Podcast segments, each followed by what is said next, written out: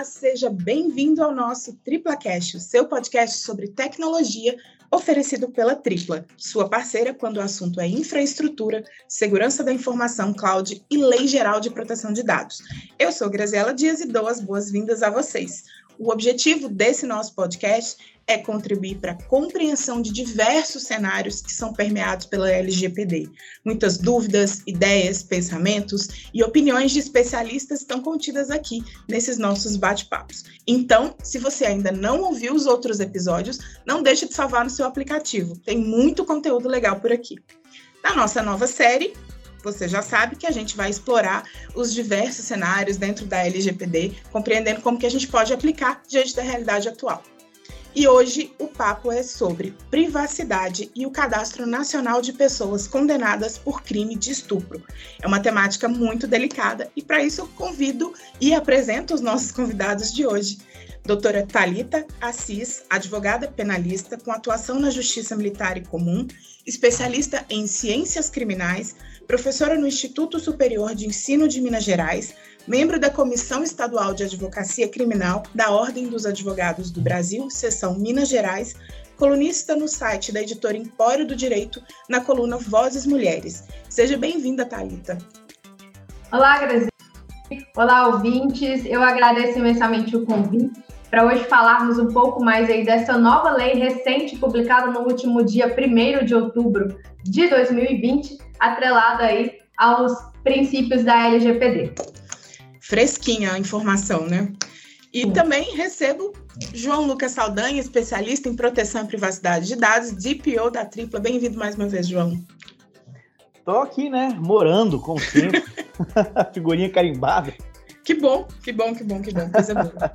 Vamos lá, então, para começar, queria pedir a Thalita que nos contasse, que falasse um pouco o que, que é esse cadastro.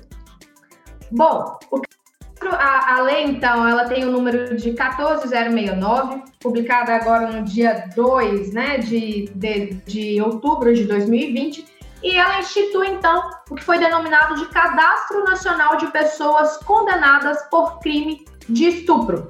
Nada mais é do que um cadastro onde irá, né, um banco de dados, na verdade, onde irá se inserir ali informações sobre as pessoas que foram condenadas por esse crime. Então, vão ter ali informações como características físicas e dados de identificação datiloscópica, para quem não sabe, né, são as impressões digitais, é, todos nós temos uma e ela é individual, ela não se repete.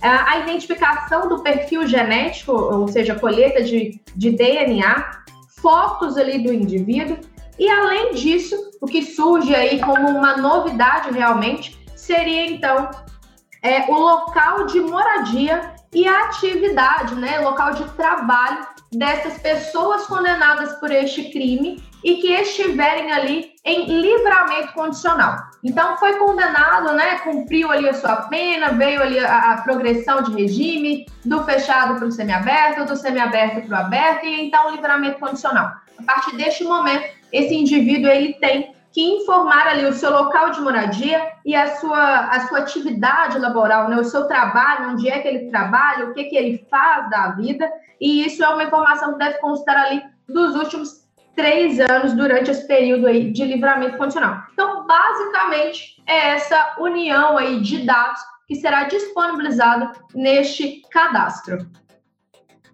É, de, de cara, né, de cara a gente já tem é, o próprio conceito né, da Lei 14069, né, dessa, dessa lei tão, tão peculiar, a gente tem na, na própria essência dela um tratamento é, é, inimaginável de dados pessoais, né, um volume gigantesco de dados pessoais e de dados pessoais tidos como sensíveis, né, nos termos do artigo 5 inciso 2 é, da Lei Geral de Proteção de Dados, a gente tem que os dados biométricos tanto os datilo, né, os, os, de impressão digital, a palavra me fugiu, né, como vocês podem perceber, é, quanto os dados biométricos de, de, DNA são dados são dados biométricos, dados portanto sensíveis. Então a gente tem uma lei que na própria essência, né, partindo do pressuposto que ela vai funcionar direitinho, que vai dar tudo certo, não vai ter nenhum problema, que é uma coisa incomum no Brasil, ela já tem um tratamento é, gigantesco e massivo de dados pessoais. E ela surge né, no Brasil, apesar de, tenho certeza que a, a doutora Thalita vai poder é, elaborar isso um pouco melhor, mas apesar de já termos iniciativas semelhantes no Brasil, a, a Lei 14069 ela surge num momento muito peculiar, né? Porque ela passa a vigorar aí, ela surge é, duas semanas depois da Lei Geral de Proteção de Dados é, também entrar em vigor, depois de uma vacácio legis gigantesca e, e conturbada, é, que tem como é, é, diretriz principal, né? Nós temos lá os princípios da LGPD no artigo 6, mas temos como diretriz principal a ideia de que dados pessoais têm que ser tratados de maneira legítima, né? De maneira é, com propósito. Então, é, a ideia é encarar dados pessoais com cautela. E aí, pô, duas semanas depois disso, a gente tem uma lei que cria de maneira, nós vamos passar por isso também, de maneira é, é muito pouco detalhada, por assim dizer, um cadastro gigantesco de dados pessoais, é, muitos dos quais são inclusive sensíveis, né, Thalita? É, extremamente sensíveis, né? E aí a lei, ela, bom, a gente fala que ela é enorme, né? Tem aqui praticamente três artigos com conteúdo, mas a questão é, eu, eu entro aqui em vários, além da gente ter né, essa questão de dados pessoais, íntimos e extremamente sensíveis, uma lei publicada depois aí, né, da Lei Geral de Proteção de Dados, sem fazer qualquer menção, eu ainda tenho uma coisa que é extremamente comum, João, e aí talvez quem esteja nos ouvindo não tenha tanta ciência disso, mas é muito comum que a gente tenha dados inseridos no sistema de maneira errada, de maneira incorreta, né? Então, Sim. veja, veja é, é, quão complexo pode ser isso. E a lei não traz aqui para a gente é, quais seriam as responsabilidades, né, pela inserção de um dado errado, de um dado divergente, ela não, é, isso não está aqui expresso, né? Qual é a responsabilidade, né? É, o que, que vai se acontecer se alguém não cumprir ali, né? Se isso não foi inserido da maneira correta. Isso é só, assim, isso é para a gente começar o assunto, né? Esse é, é um, um pontinho ali do que a gente vai discutir aqui hoje e de problemas que, de fato, essa lei apresenta para a gente. Assim, é, vai muito além é, da questão dos dados apenas. É, a atenção que essa lei demanda, ela, ela chama, ela, ela, ela traz à tona um ponto muito importante que você levantou, que é uma lei que, quando ela está funcionando bem, ela já é problemática. E a gente tem que levar em consideração a possibilidade de ela não funcionar, né? E, e você trouxe é, um elemento muito interessante para eu fazer um paralelo aqui com a minha com a minha área de, de, né, de expertise, que é um dos princípios trazidos lá no artigo 6 da LGPD, que é o princípio da qualidade de dados, ele é um princípio muitas vezes muito negligenciado. Eu vejo, é, sempre que eu vou dar uma palestra, um workshop, alguma coisa sobre o tema, né? Eu estou falando dos princípios, aí a gente fala, pô, finalidade, necessidade, adequação, livre acesso, é, segurança, prevenção. São todos princípios assim que a gente bate o olho e imediatamente a gente enxerga a, a, a perspectiva de proteção de dados, de privacidade. E aí ali no meio você tem um princípio que é o princípio da qualidade, que fala o quê? Que o titular de dados, ou seja, o indivíduo né, ao qual aquele dado se relaciona, ele tem direito a garantir que os dados dele estejam é, sendo tratados de maneira correta, ou seja, que os dados estejam corretos, o nome não esteja errado, o RG não esteja errado. Imagine só é, o problema se você tem um dado inserido num, num cadastro desse de uma maneira é, equivocada, ou seja, se você viola o princípio da qualidade e acaba relacionando outra pessoa naquele, naquele cadastro, né? Não sei, a gente não sabe nem como é que o cadastro vai funcionar, porque a lei não faz isso, ela deixa a critério de um convênio a ser eventualmente firmado entre os, as entidades do poder público, mas se a gente pensar como funcionam outros sistemas hoje, é muito fácil que seja, por exemplo, por meio da inserção de um CPF e o CPF já puxa os dados cadastrais do cara da Receita Federal e etc. De forma que se você digitar o CPF do cara errado ali, ele puxar o cadastro de outra pessoa, de repente você tem uma pessoa que não sabe nem que está ali e ela está registrada num cadastro nacional de, né, de agressores sexuais. Então, é uma lei que, partindo do pressuposto que ela vai funcionar muito bem, ela tem uma lista imensa de polêmicas, e que, levando em consideração que muitas coisas no Brasil não funcionam muito bem, as consequências podem ser absolutamente devastadoras na vida é, dos indivíduos. E aí, Thalita, até para a gente poder ter uma ideia do reflexo disso, né? A gente é, é avançar no, no, no, porquê disso tudo, é, eu queria saber de você o seguinte: é, essa lei ela tem respaldo internacional, né? Não é, não é, não é uma invenção tupiniquim, né? Ela vem de fora.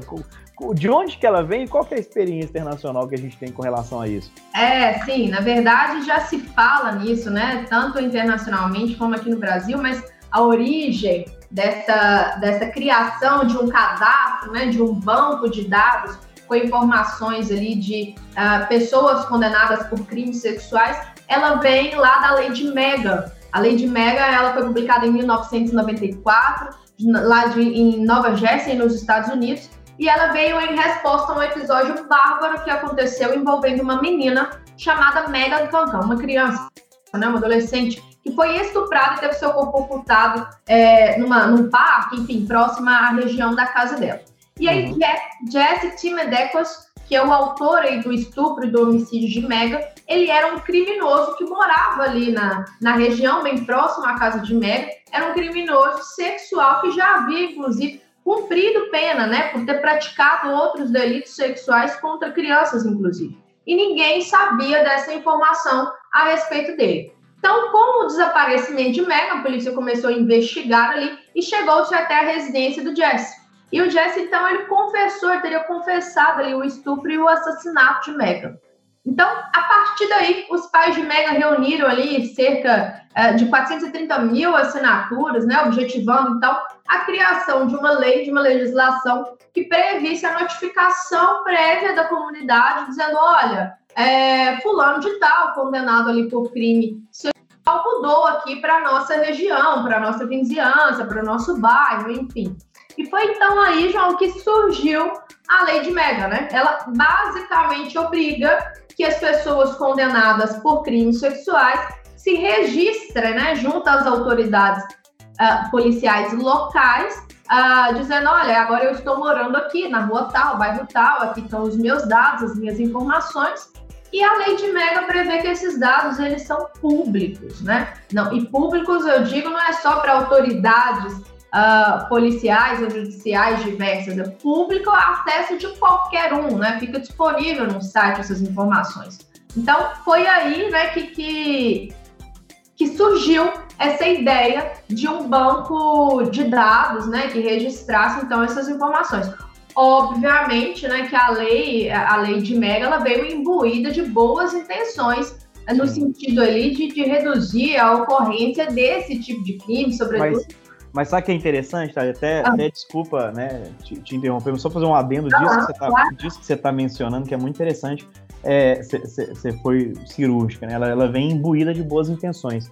A, a, questão é que no direito, especialmente no direito democrático, é, algumas das maiores barbáries são cometidas por bandeiras muito nobres, né? A gente é, e até chamar né, a atenção de todos os nossos ouvintes aqui, é, nós não estamos é, discutindo aqui hoje se crimes sexuais, se violência sexual é uma coisa certa ou errada. Isso pra gente não existe dúvida, tá, gente? Assim, antes de mais nada, nenhum de nós. Defendendo é, é não, a né? De jeito nenhum. Nenhum de nós coaduna com isso, nenhum de nós é, é sequer complacente, né? Ou, compre, ou é, compreensivo com esse tipo de conduta. O que a gente está questionando aqui é um, um, um, um paralelo, né? Um um, uma, uma balança entre eficácia, né, eficiência uhum. da, da medida em atingir a nobre pretensão a que ela se propõe, versus o dano coletivo que isso é, pode causar. Né? Então, é, como, como a, a, né, a Thalita pontuou muito bem, a, a situação toda da, da, história da garotinha Megan é, é uma barbárie, né? É, é uma tragédia assim incalculável, sofrimento para todos os envolvidos, não só ela própria que viveu o que aconteceu, mas também os seus familiares, é, é incalculável, mas é, não é à toa que né, isso, isso gerou, obviamente, uma comoção, uma paixão pública muito grande, mas não é à toa que a violenta emoção é um, um excludente aí, se eu tiver errado, Thalita, por favor, me corrige, de culpabilidade. Né? A, a, a ideia é que a ideia é que quando a gente está movido por uma emoção muito violenta, né, e às vezes essa emoção ela é mas ela é violenta, a gente não raciocina bem.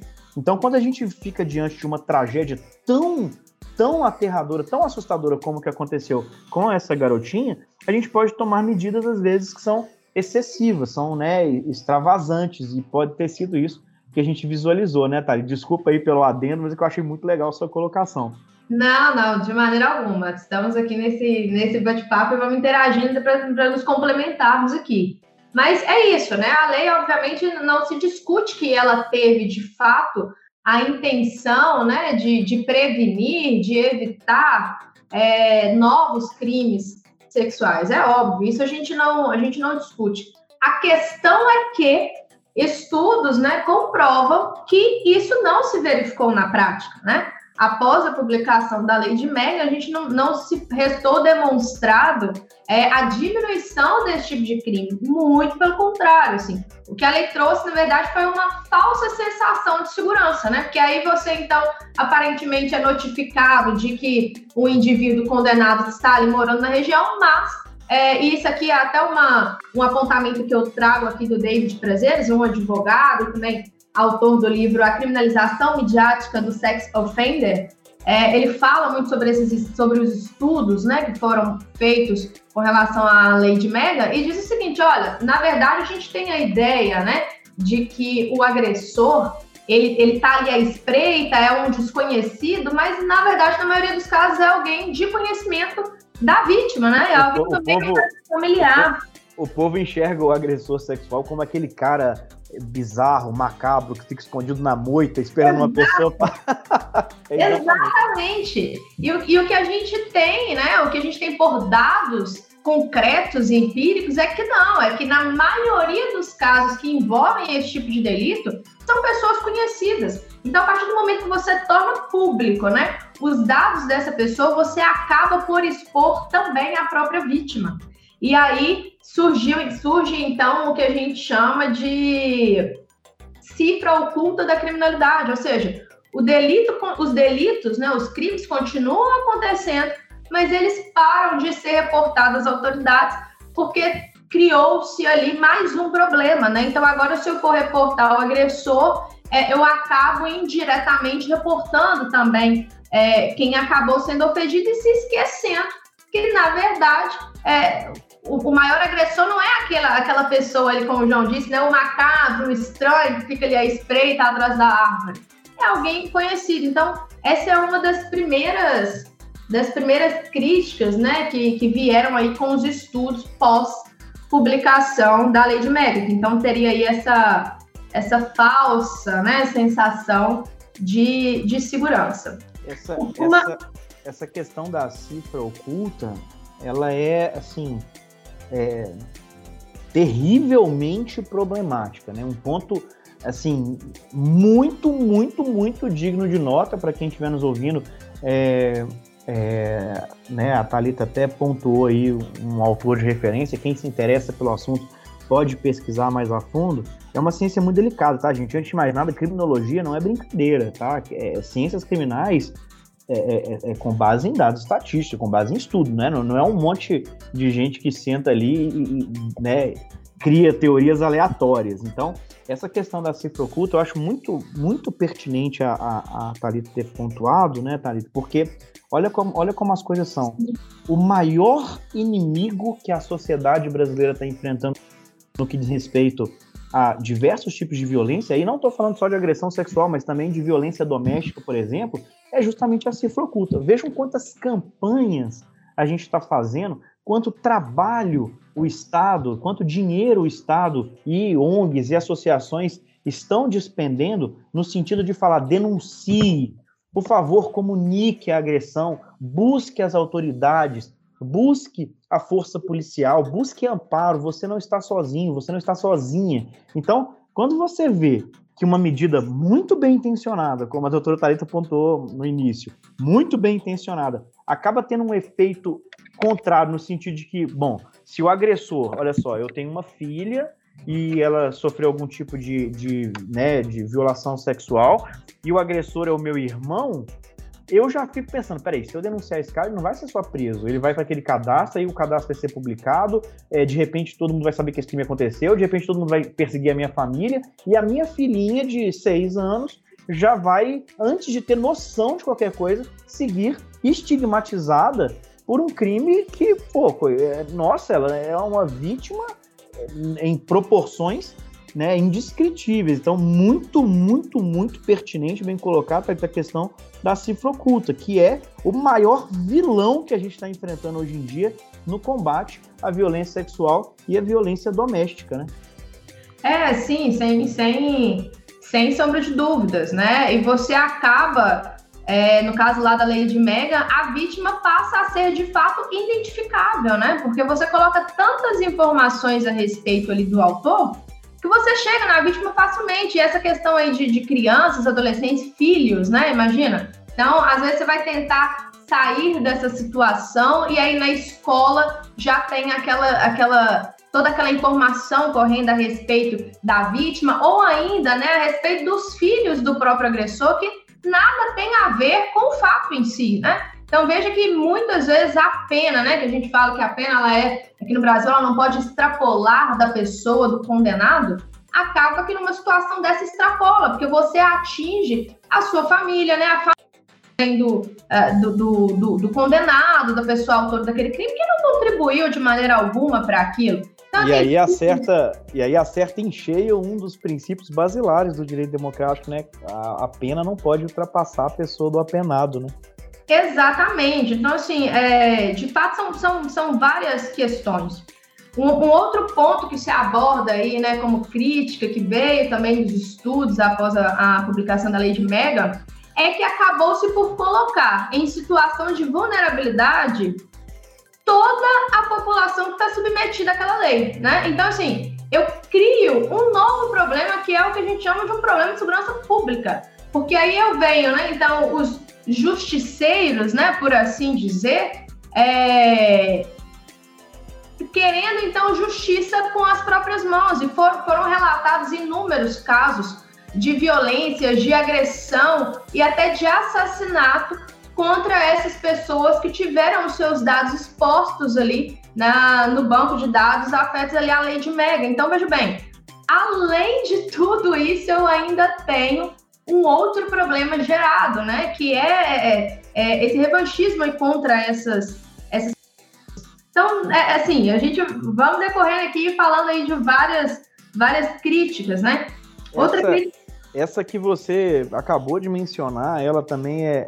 Ela também é digna de observação num, num ponto interessante, né? Porque quando a gente vira e fala assim, ah, um dos problemas que essa, que essa lei causa é o vigilantismo, né? Essa questão do, do justiceiro, o cara que quer fazer justiça com as próprias mãos, porque às vezes é, o cara né, fica sabendo que tem um agressor é, sexual na vizinhança, aí ele dá uma pesquisada, vê que o cara. Ah, o cara foi condenado há tantos anos, pô, esse cara merecia ter morrido, porque afinal de contas é um crime bárbaro, é um crime que causa muita comoção é, popular e que é, para as pessoas que estão é, é, externas a tudo que aconteceu, especialmente quem é leigo né, na questão do direito, e, e aí o direito, é, é, esse é um dos fardos né, dos operadores do direito, é que existe um paradoxo muito grande entre a nossa vontade de ver a justiça, entre aspas, ser feita versus a delicada estabilidade do tecido democrático, né?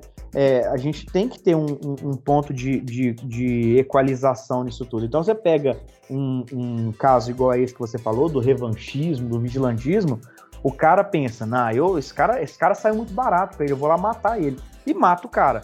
Aí você fala assim, pô, João, mas você tá com dó do cara, né? Uma coisa que a gente escuta mais é, pô, tá com dózinha do cara? Não, não tô com dó do cara. Não, não se trata de sentir dó do cara. Se trata de que a pena para aquele crime que foi atribuída ao caso dele em razão de uma condenação transitada e julgada foi cumprida, e aí depois ele voltou para casa e foi assassinado. E ele não foi condenado à morte, ele foi condenado à prisão, e ele cumpriu essa pena. Então, se, se é pra gente fazer o raciocínio do, ah, você tá com dó do cara que morreu, então já altera a lei e coloca a pena de morte, ué, porque afinal de é. contas, se você vai expor o cara para ele ser assassinado depois de cumprir a pena, você só tá colocando ele num corredor da morte diferente, né? Ao invés de ficar no corredor da morte lá na famosa Green Mile, né? Aguardando a execução pelo Estado, não, ele vai cumprir pena, que é o seu corredor da morte, e quando ele sair, ele vai ser morto pela população. É, e isso não é algo assim, a gente tá, estamos falando aqui agora da lei de Mega nos Estados Unidos, mas assim, isso acontece muito no Brasil, né?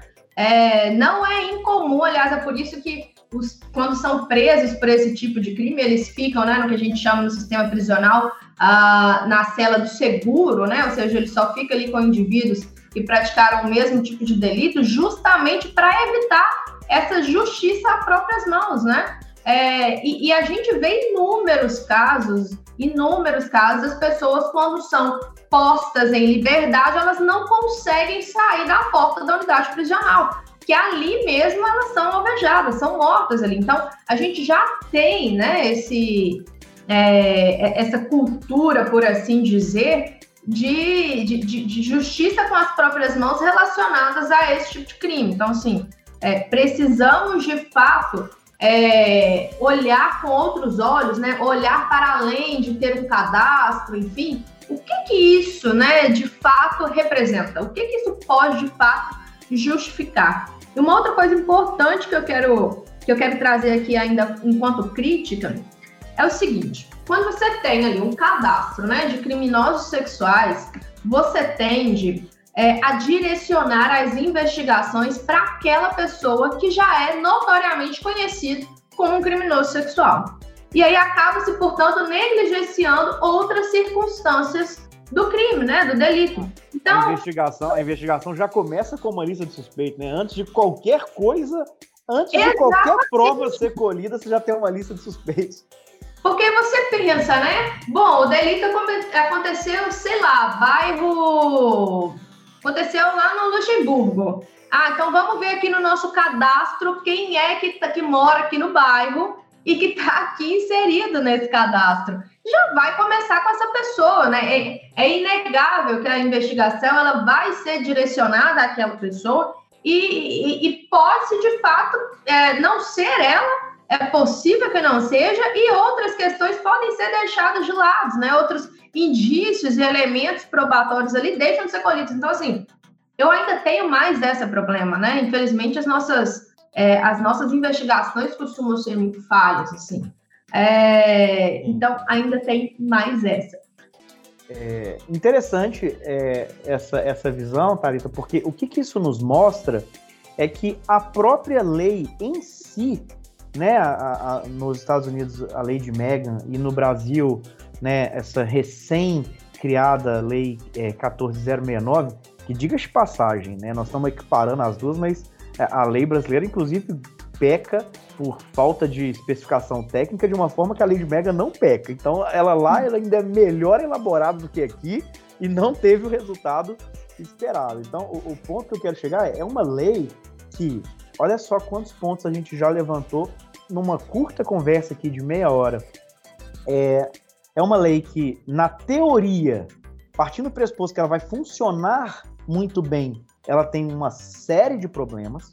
É uma lei que a experiência internacional com ela não é, é positiva, né? Ela, ela, ela, ela nasce de uma intenção muito boa, ela nasce de um caso que com certeza e com razão gerou uma comoção é, popular gigantesca, mas que infelizmente não conseguiu atingir o objetivo principal. E toda vez que a gente pensa é, numa legislação nova, e especialmente quando a gente está falando de direito penal, né, que, que as normas podem se desaguar eventualmente na privação da liberdade de um indivíduo, ou nos Estados Unidos até da vida, é, a gente tem que sempre ter muito em vista qual que é o bem da vida que está sendo tutelado, né? Assim, a gente tem que olhar para a norma. Eu gosto muito dessa palavra. Eu, eu, sou um adepto absurdo dessa escola filosófica. A gente tem que sempre ter uma visão teleológica.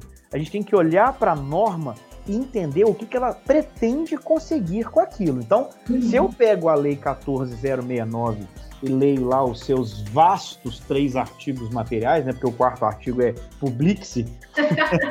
é, eu tenho que ser capaz de olhar para aquela lei e ficar muito claro para mim, desde o momento inicial, o que, que ela quer com aquilo e quais são os argumentos que ela tem para sua eficácia. E aí, puxando, né, puxando sardinha para o lado da, da minha ciência agora, é, existe um outro ponto de atenção que é a que custo, né? eu preciso de ter o, esse benefício, eu preciso ter a eficiência, a eficácia, a conquista da, da tutela daquele bem da vida muito evidenciado, porque eu estou fazendo isso às custas é, da privacidade.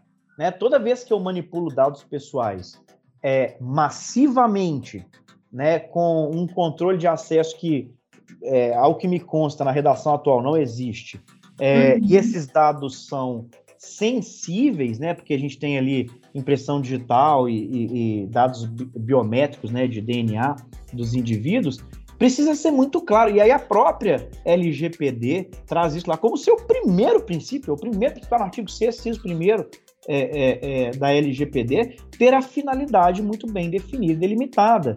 Né? E aí a gente avança para o segundo princípio, que é a adequação. Qual que é o princípio da adequação? É, os dados que vão ser tratados para atingir aquela finalidade têm que ser adequados ao, ao atingimento daquela finalidade. Você tem que ser dados que fazem sentido naquele contexto. E por fim, o terceiro princípio, que é o da necessidade, que é o quê? Os dados que eu vou tratar para atingir aquela finalidade, mesmo quando adequados, têm que ser estritamente necessários ao atingimento daquela finalidade. E aí a pergunta que fica no ar, e eu acho que essa é uma pergunta muito interessante é, para os nossos ouvintes que estão mais estão é, vivendo mais é, é, na, na, área né, tecnológica, na área da privacidade, tudo que a, a doutora Thalita está apontando é muito novidade, eu tenho certeza, para muitos nossos ouvintes, porque é uma matéria é, é, muito do direito, né? Mas o questionamento sobre privacidade que tem que ser feito aqui é: primeira questão, na minha opinião, é dada a, histórica maturidade de segurança da informação do Estado brasileiro, ou imaturidade, né? Imaturidade de segurança da informação do Estado brasileiro, que é notório por escândalos atrás de escândalos de vazamentos de dados utilização indevida de dados pessoais. Será que a gente tem maturidade e condição de construir esse cadastro, assegurando a legitimidade e a segurança daquelas informações? Esse é o primeiro questionamento. Porque quando a gente fala de tratamento de dados pessoais, eu estou pensando em tratamentos lícitos e tratamentos seguros. Tudo bem, legitimidade pode até se pautar no, na nobre proposta que a lei traz, que é de reduzir a ocorrência de crimes sexuais. Perfeito. Mas e o quesito segurança? O Estado brasileiro não tem histórico de ter um investimento muito massivo em cibersegurança, apesar de que recentemente foram publicadas muitas políticas é, é, né, nesse sentido. Então, o primeiro questionamento que eu tenho é: será que o Estado brasileiro tem maturidade de segurança da informação, de processos de segurança da informação, de cybersecurity, para garantir a confidencialidade, a integridade e a proteção desses dados, especialmente quando a gente leva em consideração que a própria Lei 14069 não, regula, não regulamenta é, quem vai ter acesso a esses dados? Primeira pergunta. É, e segunda pergunta. É, olha que momento mais é, estranho, né? Eu não, eu não sei se, é, se a palavra seria inoportuno, eu não sei se é tão assim, mas olha que momento peculiar que essa lei surge no Brasil.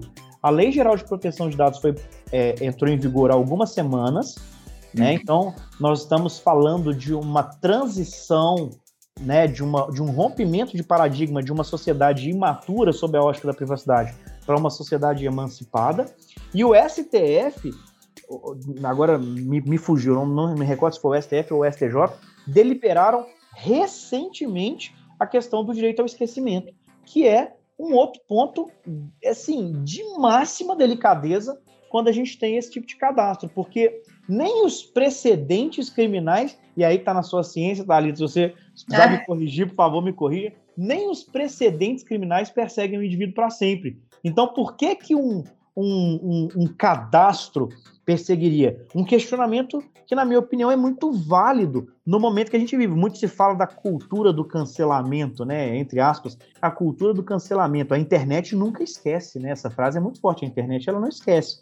Antigamente, os caras, o, cara cometia um crime, né? Ou, ou ele cometia um erro qualquer, e isso era relatado num jornal ou num diário, alguma coisa. O próprio decurso do tempo era juiz do esquecimento, né? O papel ele vai se deteriorando, ele vai se amarelando, ele vai desaparecendo, a menos que tenha um esforço proativo em preservá-lo. A internet não, a internet ela é para sempre. Então, se alguma coisa for publicada, e aí eu chamo a atenção dos nossos ouvintes, eu, eu vejo muita gente cometendo esse erro. É, o pessoal fala direito de esquecimento e fala assim: ah, o direito ao esquecimento, ao esquecimento é importante porque às vezes o cara ele é acusado de um crime e depois ele é inocentado, mas a informação fica incompleta e fica parecendo que o cara foi condenado. Não, tudo bem, isso é válido, mas o direito ao esquecimento também vale para quem foi condenado. O cara, o cara, o cara ele não pode ser punido pro resto da vida por um erro que ele cometeu quando ele tinha 16 anos, 18 anos. É, o, gente, o, o tempo, o tempo é o maior né, dos juízes, ele muda as pessoas. Então, você vai de encontro direto à própria ideia de ressocialização. Como é que você pode querer que um cara seja reintegrado à sociedade, que ele seja ressocializado, que ele tenha sua postura reavaliada por si, se ele vai ser para sempre rotulado como um agressor sexual?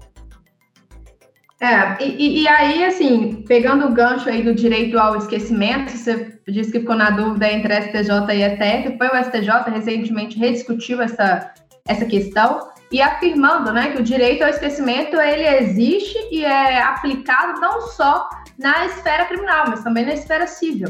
Aqui no Brasil, o direito ao esquecimento, ele possui, né, é, é fundamento tanto na Constituição, né, ali assegurado pela, pelo princípio do direito à vida privada, à intimidade, à honra, né, que está lá no artigo 5 e também pelo Código Civil no artigo 21. Então, assim, é, isso existe, né? Então, esquecimento é, olha, a gente já tem no nosso, na nossa legislação penal, a partir do momento em que você extingue, né, que você cumpre por completo a sua pena, passado o período ali, que a gente chama de período probatório, não há que se falar mais nisso. E aí, um ponto que a lei traz aqui para a gente, ela, são, são duas questões assim fortes nesse sentido. A primeira é, ela fala uh, de pessoas condenadas, mas ela não fala se esse condenado é um condenado com trânsito em julgado, se é um condenado com a sentença de primeira instância que pode eventualmente ser reformada, né, alterada, e essa pessoa pode vir a ser absolvida na segunda instância, o que acontece num número absurdo de casos, né, inclusive é, condenações são reformadas até na, nos tribunais superiores, STJ e STF. Então, a lei não fala, né? E outra coisa é, vai ficar lá por quanto tempo? Qual é o período de tempo em que esses dados vão ficar inseridos lá, né? É, a gente já tem aqui no Brasil, João, na verdade, essa, essa lei 14069, ela não foi o primeiro boom que chegou aqui. A gente teve lá a quarta delegacia de São Paulo, responsável por repressão à pedofilia, criou né, um banco de dados lá para uh, pessoas que são suspeitas, indiciadas ou condenadas por qualquer crime sexual relacionado aí a crianças e adolescentes. Isso Olha já o perigo disso. Isso já existe e, e, esse banco de dados lá reúne informações desde 2011. Bom, mas lá, pelo menos, essa, essa consulta de dados ela fica restrita às autoridades policiais. A nossa lei aqui, 14069, ela não fala quem é que vai ter acesso a isso. Eu vou dar acesso a isso somente à autoridade policial, promotoria também pode ter acesso a isso ou não, é, qualquer do povo, essas informações vão ser disponibilizadas, né? E, e o pior é que ela fala que isso tudo vai ser decidido num acordo entre ali União, Estados, Distrito e Município, né? Que são os entes federados. Mas então quer dizer que cada um pode regulamentar isso de uma maneira? Quer dizer, eu posso ter no estado X, né? São Paulo é de um jeito, Rio é de outro. Como é que, que falta de segurança né, jurídica se tem nisso? É, e, mais, e mais assustador ainda, a gente tem uma lei estadual no Mato Grosso, não sei se você sabe disso, João, mas que ela é de 2015 e ela já tem também um banco de dados ah, de pessoas suspeitas, indiciadas ou condenadas também por crimes relacion, sexuais relacionados a criança e adolescente, e lá esse banco de dados é público. Então você imagina bem a falta de, de, de, de segurança jurídica nisso, né? Você tem uma pessoa é, e vamos, e vamos, e vamos combinar que o Mato Grosso não é um estado referência na criminalidade pública, no, no, no índice de criminalidade. Então, talvez seja até um indício que isso não está sendo muito eficiente por lá, né?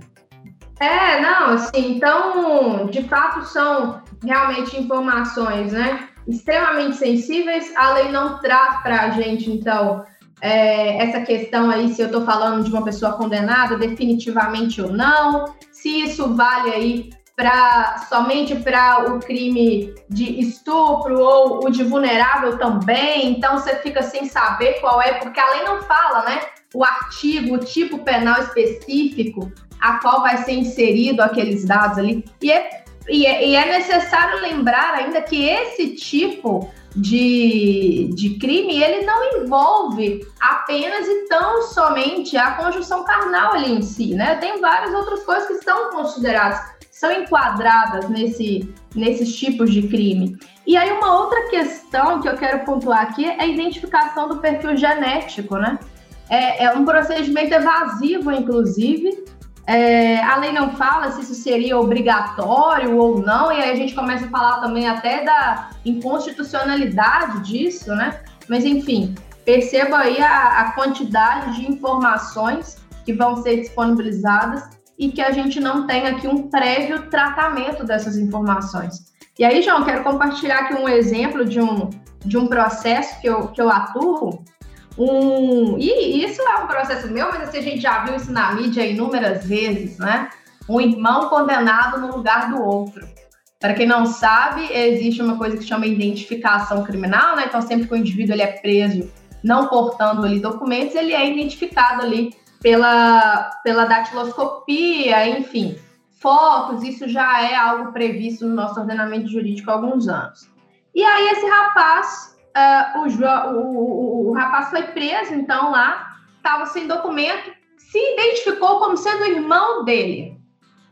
E correu todo o processo, sentença, condenação, em nome do irmão dele. Veja bem a situação, né? Foi feita a identificação criminal dele, mas ninguém levou a cabo, não se juntou essas informações no processo, então não teve como se auferir se de fato era ou não era ele. E aí, de repente, esse rapaz me procura e fala: Thalita, eu tô condenado aqui, mas não sou eu, isso é meu irmão.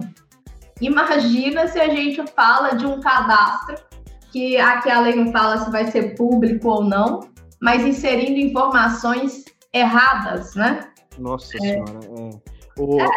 O, o, o, assim, o nível de polêmica, de discussão que essa, que essa lei traz é, é assim, inimaginável, né? É interessante, é, e aí até, olha para você ver como é que passou rápido, já vou até puxando para conclusão aqui, a gente, é, até, né, para poder ilustrar essa situação, olha só, nós batemos um papo aqui, eu e você, de, pô, quase uma hora, né, menos de uma hora, é, rapidinho, só conversando sobre alguns pontos, e levantamos é, diversos problemas que tem que ser abordados, né? Uma conversa simples, uma conversa entre dois profissionais, né?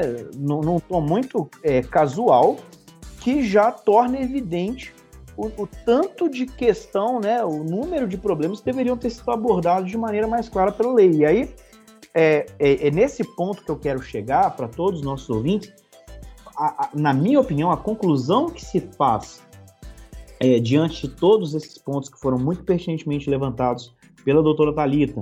Alguns outros pontos também que né, ela, na ótica do direito penal, do direito processual penal especialmente, é, direito constitucional também, e eu né, pontuei algumas questões com relação ao direito à privacidade, é, o que, que a gente tem em vista não é que essa lei ela é inerentemente ruim ou que esse tipo de medida nunca pode ser tomada, não é isso. O que a gente tem em vista é que é uma lei grandiosa demais para ser aprovada a toque de caixa, como foi, sem que é, houvesse uma deliberação é, maior com o envolvimento de profissionais da área, com o envolvimento de profissionais, da, inclusive da segurança pública também, autoridades da segurança pública, profissionais do direito é, é penal, profissionais da criminologia especialmente, é, de modo que pudesse, ao final, é, nascer uma legislação robusta, é, né? Uma legislação que tivesse aplicável, né?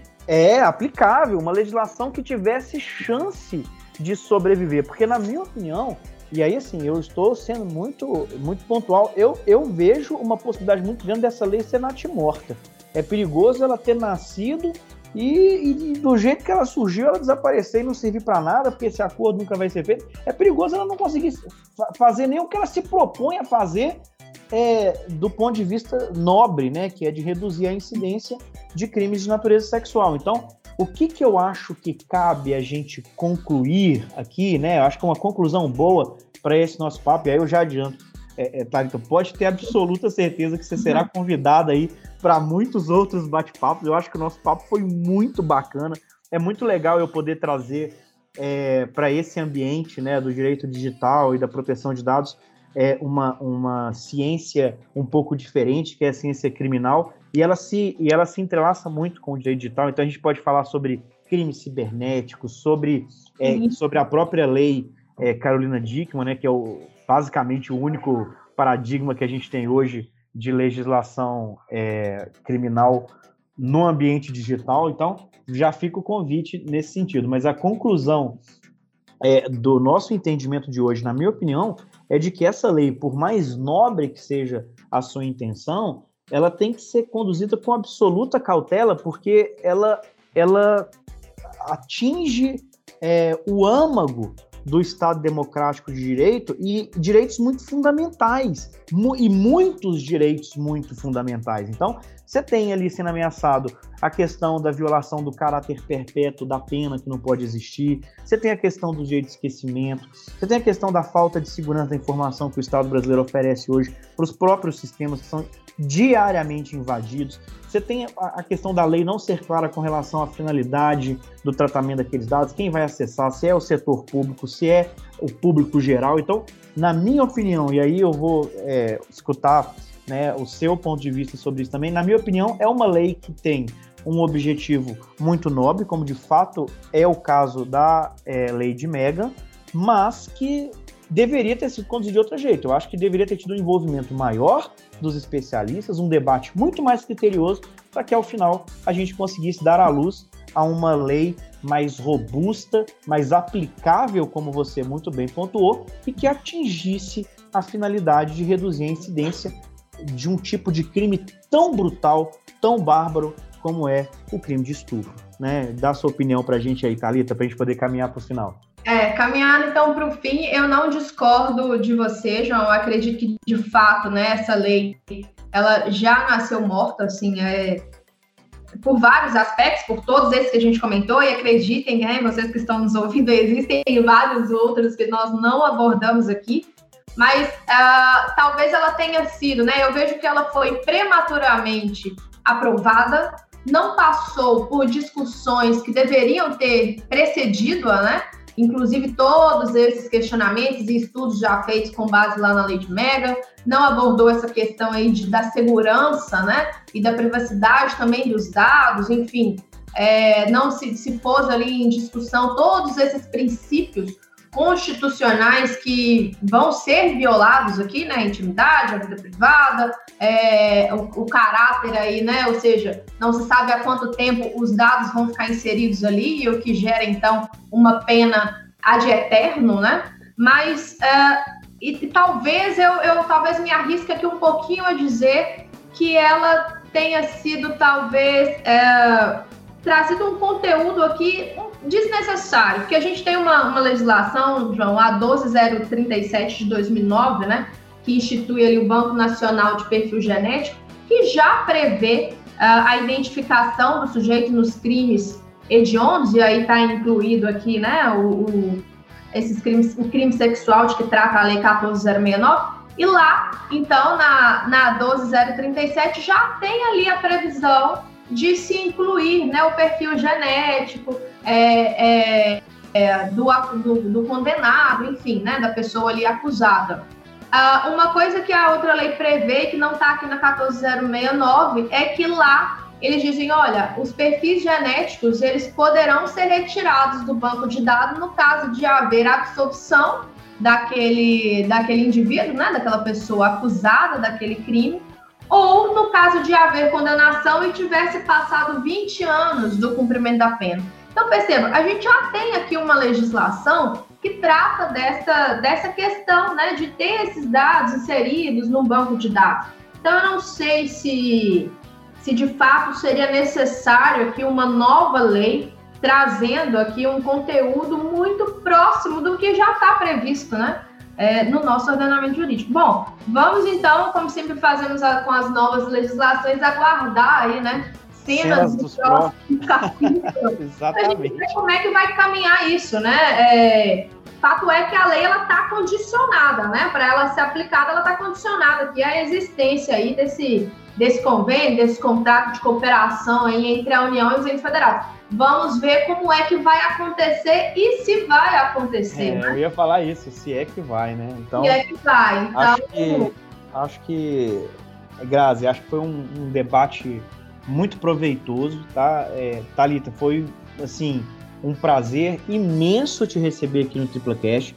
Eu acho muito, muito, muito legal para os nossos ouvintes terem uma pincelada é, de um assunto diferente, né? A gente está tão imerso aqui na questão do direito digital, da privacidade, da proteção de dados, que a gente esquece como que essa questão de privacidade está é, tá entranhada em muitos outros campos do direito e para né, a curiosidade dos nossos ouvintes, o tanto que o direito em si é uma ciência imensa, é uma ciência ampla e é uma ciência, antes de tudo, humana, né? E como ciência humana, é, ela está sempre em mutação, ela está sempre em evolução e cabe a nós, é, estudiosos dessa ciência, nos atualizarmos e sermos críticos, né? Porque o que está em jogo quando o assunto é direito é o direito das pessoas. Então a gente e tem que sempre bom, João, é, que, que o direito é vivo, né?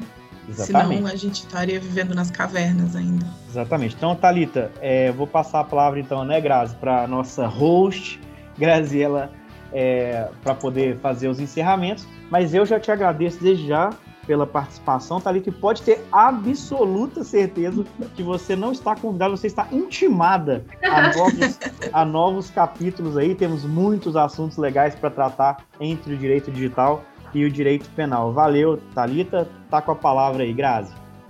Vamos lá, João, antes Grazi, só um segundinho antes de você claro. é, te atropelando aqui, né?